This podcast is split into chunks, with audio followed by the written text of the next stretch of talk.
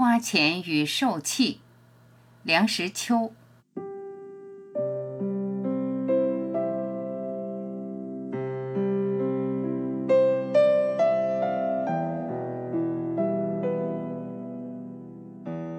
一个人就不应该有钱，有了钱就不应该花。如果你既有钱又要花，那么你就要受气，这是天眼公理，不足为奇。从前我没出息的时候，喜欢自己上街买东西，这已经很是不知自量了，还要捡门面大一点的店铺去买东西。铺户的门面一大，窗户上的玻璃也大。铺子里面服务的先生们的脾气也就跟着就大。我走进这种店铺里面，看什么都是大的，心里便觉站立，好像自己显得十分渺小了。处在这种环境压迫之下，往往忘了自己是买什么东西来的。后来脸皮居然练厚了一点，到大商店里去，我居然还能站得稳，心有时还不能不跳得急。叫我向柜台里的先生张口买东西，真是诚惶诚恐。第一，我总觉得我要买的东西太少，本想买二两瓜子，时常就临机应变，看看柜台里先生的脸色不对，马上就改做半斤。紧张的局势赖子可以稍微缓和一点。东西的好坏是否合意，我从来不挑剔，因为我是来求人赏点东西的。怎敢挑三拣四的招人嫌？假如店里的先生忙，我等一等是不妨事的。今天买不到，明天再来。横竖店铺一时关闭不了。假如为忙着买东西，把店伙计累坏了呢？人家也是爹娘养的，怎肯与我干休？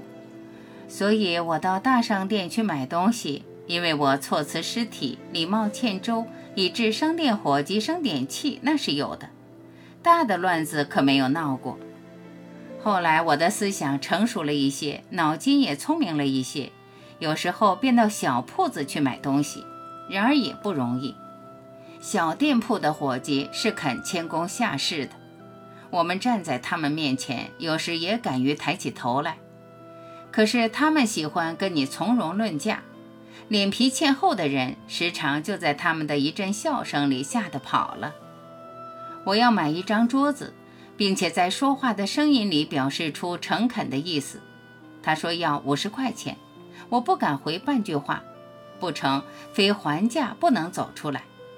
我仗着胆子说给十块，你听吧。他嘴里念念有词，他鼻里哼哼有声。你再瞧他那副尊容，满脸罩着一层黑雾，这全是我那十块钱招出来的。假如我的气血足，一时能抵得住，只消迈出大门一步，他便会把你请回去，说卖给你喽。于是乎，你的钱也花了，气也受了，而桌子也买了。此外，如车站、邮局、银行等公众的地方，也正是我们年轻人练习涵养的地方。你看那铁剑里的那一张脸，你要是抱着小孩子，最好离远一些。留神吓坏了孩子。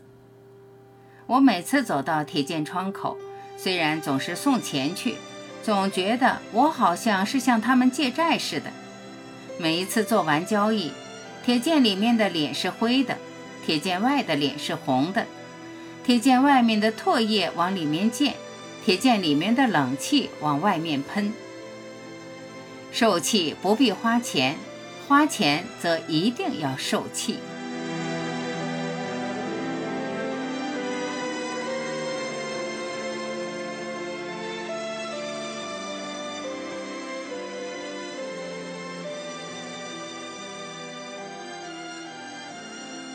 感谢聆听，我是晚琪，再会。